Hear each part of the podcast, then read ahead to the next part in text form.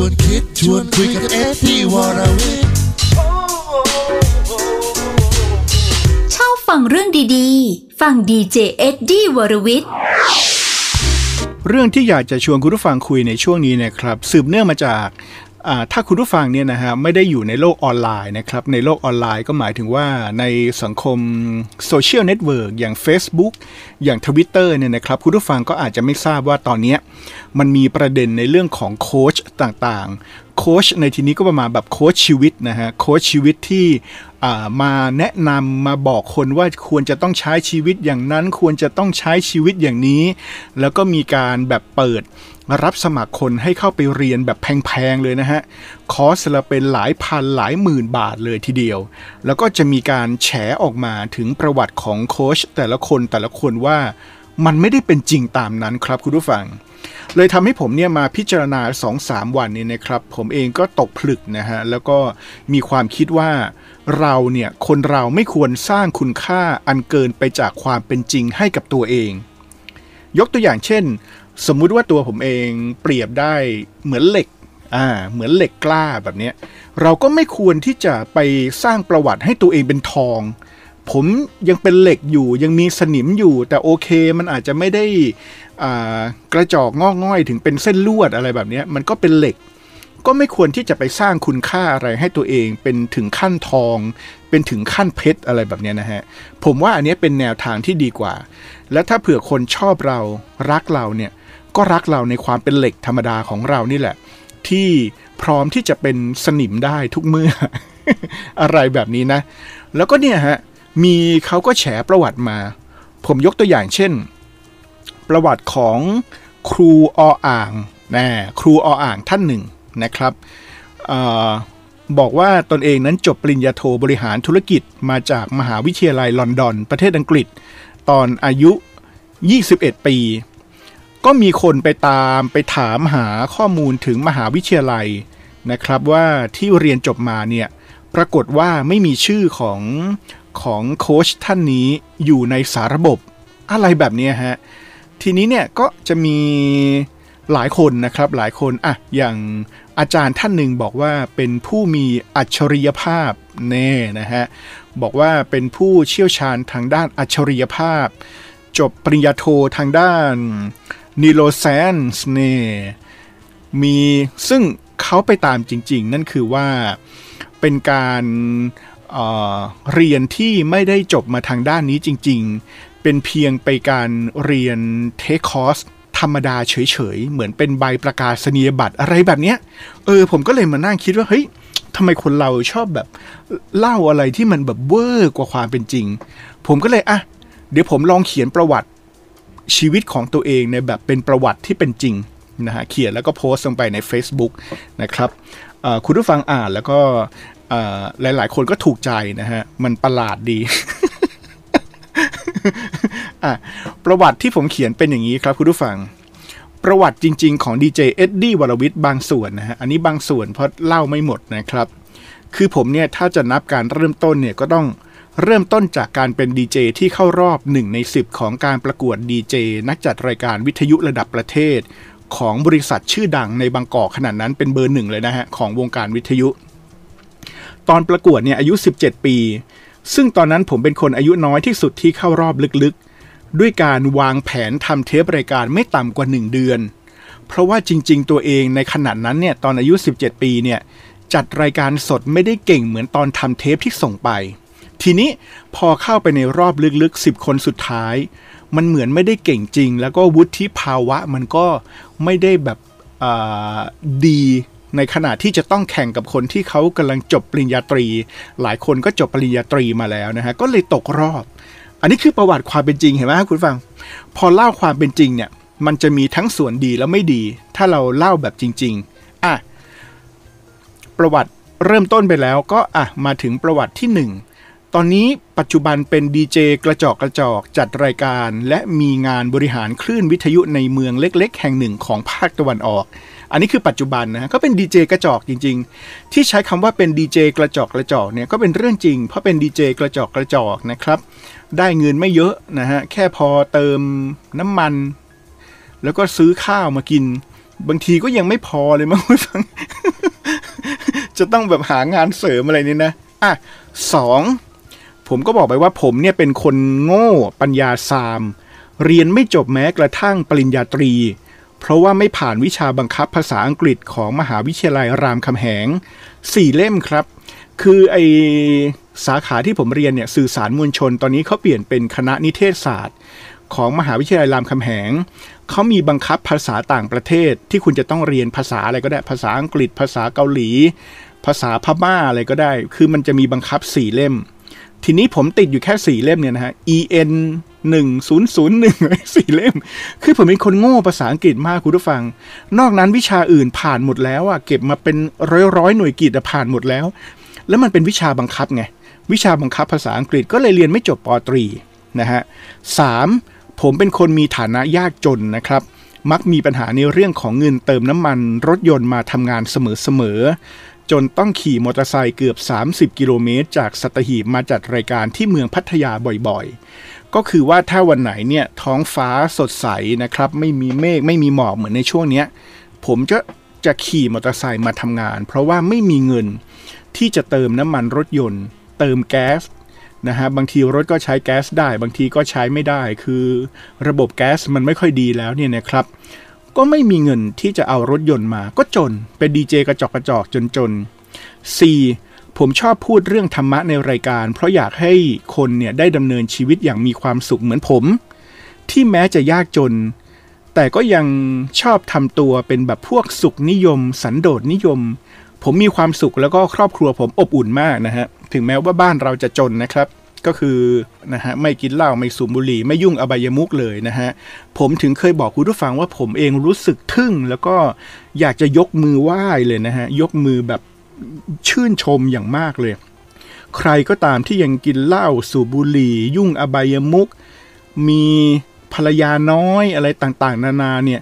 แล้วสามารถดำรงชีวิตอยู่ได้ด้วยไม่มีปัญหาในเรื่องเงินเนี่ย เก่งมากเลยทำยังไงเนี่ย ผมนี่ขนาดขนาดเป๊ะๆเนี่ยนะฮะยังหาเงินไม่พอใช้เลยนะครับอะข้อ 5 ผมเข้าปฏิบัติธรรมมากกว่า 20 คอร์ส เพราะว่าตัวเองโง่ บางครั้งต้องเข้าปฏิบัติซ้ำๆกันถึง 3-4 ครั้ง เพื่อให้เข้าใจแนวทางการปฏิบัติธรรมของแต่ละสำนักจริง ๆนะครับ ข้อ 6 ที่ผมเคยทำงานบริษัทใหญ่ ๆ ในบางกอกมาตลอดเนี่ยในกรุงเทพมาตลอดเนี่ย ก็เพราะว่าผมส่งผลงานไปให้เขาพิจารณา เพราะว่าถ้าไปสมัครแบบวุฒิการศึกษาเนี่ยนะครับ วุฒิการศึกษาขั้นสูง ผมจบแค่ม .6 ถ้าเข้าไปสมัครแบบธรรมดาธรรมดาเนี่ยไม่มีใครรับแน่นอน นอกจากจะไปโชว์ผลงานให้เขาเห็น ผมต้องไปทำงานกับคนที่จบนิเทศศาสตร์จุฬาจบธรรมศาสตร์จบอะไร ผมยังเรียนไม่จบเลยอะวุฒิม .6 อะฉะนั้นสู้กับเขาไม่ได้ต้องสู้เขาด้วยผลงาน ข้อ 7 คือ ผมเป็นคนโง่และปัญญาซามในเรื่องของภาษาอังกฤษมาก แต่ผมชอบศึกษาและแปลเพลงฝรั่งในรายการ เพราะอะไรเพราะว่าผมถือว่า ผมจะได้เรียนรู้ภาษาอังกฤษไปในตัว ในช่วงแรกที่ผมแปลเพลงแล้วก็พูดถึงภาษาอังกฤษเนี่ยนะครับ ผมจะแปลและพูดถึงภาษาอังกฤษ แล้วผมก็จะบอกด้วยว่า ผมไม่เก่งภาษาอังกฤษนะ ผมไม่เก่งภาษาอังกฤษนะ บอกแบบนี้ทุกวันทุกวันจนมีความรู้สึกว่า เดี๋ยวคุณผู้ฟังเขาคงลำคาญมั้งก็ไม่ต้องไปบอกเขาหรอกนานๆบอกที คือผมจะเรียนภาษาอังกฤษไปพร้อม ๆ กับคุณผู้ฟังด้วยนั่นเอง ไอ้ที่เปิดเนื้อเพลงเข้ามาดูแล้วก็แปลภาษาอังกฤษน่ะและคุณผู้ฟังผมอยากจะบอกอย่างนี้ ถ้าคุณผู้ฟังที่บอกว่าตัวเองจบปริญญาตรีนะ แล้วจบแบบพื้นฐานภาษาอังกฤษมา ผมบอกได้เลยว่าเพลงฝรั่งหลาย ๆ เพลง ถ้าคุณผู้ฟังฟังแล้วไม่รู้เรื่องเนี่ย ถือว่าผมใช้คำว่า เรื่องของผลสำฤทธิ์ทางการศึกษาภาษาอังกฤษของคุณผู้ฟัง ในมหาวิทยาลัยหรือในอะไรก็ตามทีที่คุณผู้ฟังจบมาเนี่ยผลสำฤทธิ์คือล้มเหลวแล้วแหละนะฮะเพราะว่าผมดูหลักสูตรของรามเนี่ยนะครับ คนที่จะจบ ภาษาอังกฤษสี่เล่มได้เนี่ยนะฮะ EN 1001 EN 1002 EN 2001 อะไรเนี่ย ใครที่จบภาษาอังกฤษรามสี่เล่มนี้ได้เนี่ย คุณจะต้องอ่านพ็อกเก็ตบุ๊กภาษาอังกฤษได้เลยนะครับ คือมันเป็นแบบว่า EN 2002เนี่ยเป็นการอ่านขั้นสูงแล้ว ฉะนั้นถ้าคุณยังอ่านหนังสือพิมพ์ภาษาอังกฤษไม่ได้ หรือว่าหนังสือพ็อกเก็ตบุ๊กภาษาอังกฤษไม่ได้เนี่ยนะครับ ถือว่าเป็นปริญญาตรีที่คุณจบมาที่ที่ไม่แบบเกิดผลสำฤทธิ์ทางการศึกษานะอะข้อ 8 ผมชอบศึกษาด้านพระพุทธศาสนาและปรัชญามาก เพราะสนุกเหมือนอ่านหนังสือการ์ตูน วิชาปรัชญาเนี่ยเป็นวิชาที่ผมแบบชอบมาก เวลาเรียนและมีความสุขมาก ผมเลือกเป็นวิชาโทของรามนะฮะตอนที่เรียนตอนนั้นเนี่ยไม่เคยเรียนวิชาไหนอ่านหนังสือและมีความสุขมากเท่านั้นมาก่อนเลยอะข้อ 9 ผมอยากบรรลุธรรมเป็นโสดาบันให้ได้ในชาตินี้ ถึงแม้จะโดนดูถูกดูแคลนบ่อยๆ ก็ยังหน้าด้านไม่เปลี่ยนความตั้งใจของตนเอง ข้อ 10 ผมเคยทำงานเป็นหัวหน้าสอนคนจบปตรี ทำงานวิทยุตั้งแต่อายุ 20 ปี เพราะพี่ที่เขาได้ตำแหน่ง Creative Director เนี่ยเขาทำงานไม่เป็น เขาเลยยกหน้าที่นี้ให้ผม พี่คนนี้ผมบอกชื่อไปเนี่ยคุณผู้ฟังต้องรู้จักทั้งหมด เพราะว่าพี่คนนี้เป็นดีเจดัง แล้วก็เป็นดีเจดังทั้งในวิทยุแล้วก็ในทีวีนะบอกชื่อไปรู้จักหมด ตอนนั้นนะพี่เขาได้ตำแหน่ง Creative Director มา เพราะว่าเขามีความเป็นอาวุโส แล้วก็เขาเป็นคนที่แบบว่า เป็นดีเจรายการดัง ทีนี้พอเขาได้ตำแหน่งมา เขาได้ตำแหน่ง Creative Director มาเขาก็เรียกผมไปคุย เขาบอกว่าอันนี้ผมขอใช้คำแบบที่พี่เขาพูดนะฮะเขาบอกไอ้ Creative Director อะไรเนี่ย กูทำอะไรไม่เป็นหรอก IS มึงทำไปกูยกตำแหน่งนี้ให้มึง มึงทำไปเลย เนี่ยดูแลไอหน้าที่นี้ไป แล้วก็กูทำอะไรไม่เป็นเหมือนมึงหรอก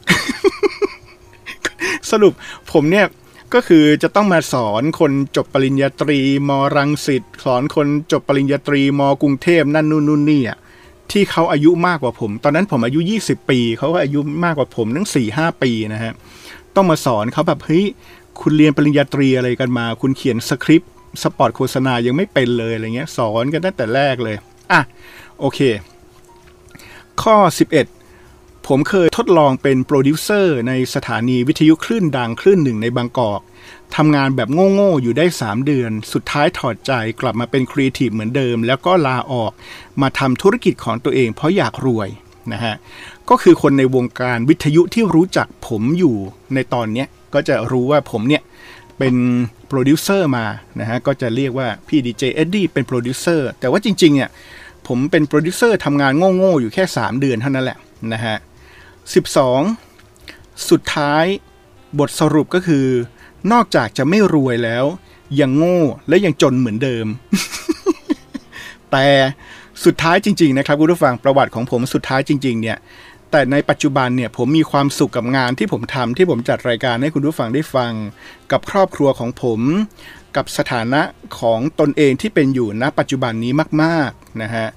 ที่จนๆโง่ๆอะไรเนี่ยนะฮะ มีความสุขมากกว่าในทุกช่วงชีวิตที่ผ่านมา ก็ทั้งหมดทั้งมวลต้องขอขอบคุณพระรัตนตรัย ที่เป็นโค้ชชีวิตเสมอมาตลอดเวลา 10 กว่าปี ที่เพิ่งได้มานับถือศาสนาพุทธอย่างจริง ๆนะครับ ผมก็จบท้ายว่า ประวัติแบบนี้พอจะเป็นโค้ชชีวิตอะไรกับเขาได้บ้างไหมครับ ผมจะได้รวยสักทีฮะ อันนี้คือประวัติชีวิตทั้งหมดของผมนะฮะ แต่ก็โอเคครับ เดี๋ยวอีกไม่นานผมก็จะตายไปแล้วเหมือนกันในเพลงเพลงนี้นะครับ การเวลาแห่งความตายได้คืบคลานผมเข้ามาทุกทีทุกทีแล้ว เพราะว่าผมเองนอกจากจะหัวงอกแล้วยังหัวล้านอีกด้วย แล้วก็ยังจะอ้วนอีกด้วย แล้วก็สุขภาพนะฮะก็ไม่ค่อยดีนะครับ อายุจริงเนี่ย 45 ปี แต่สุขภาพของผมเนี่ยนะครับอายุร่างกายเนี่ย 53 ปีนะครับ เมื่อความตายได้คืบคานเข้ามา ผมก็จเจริญมรณสติบอกกับตัวเองว่า ผมจะทำทุกอย่างให้ดีที่สุดทำดีจนถึงขั้นที่ว่า ผมบอกกับตัวเองได้ว่า เฮ้ย เอ็ดดี้ นายพร้อมตายแล้วนะ นายตายวันนี้พรุ่งนี้ได้เลย รับรองว่านายไปดีแน่นอน และทั้งหมดนั้นคือชีวิตของผมนะครับดีเจเอ็ดดี้ขี้โมนะครับ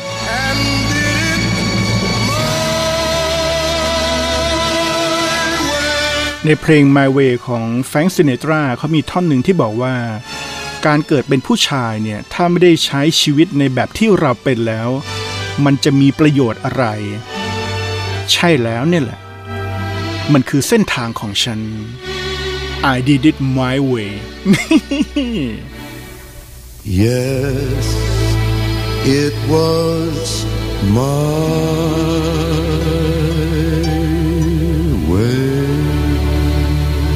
ดีเจเอ็ดดี้วรวิทย์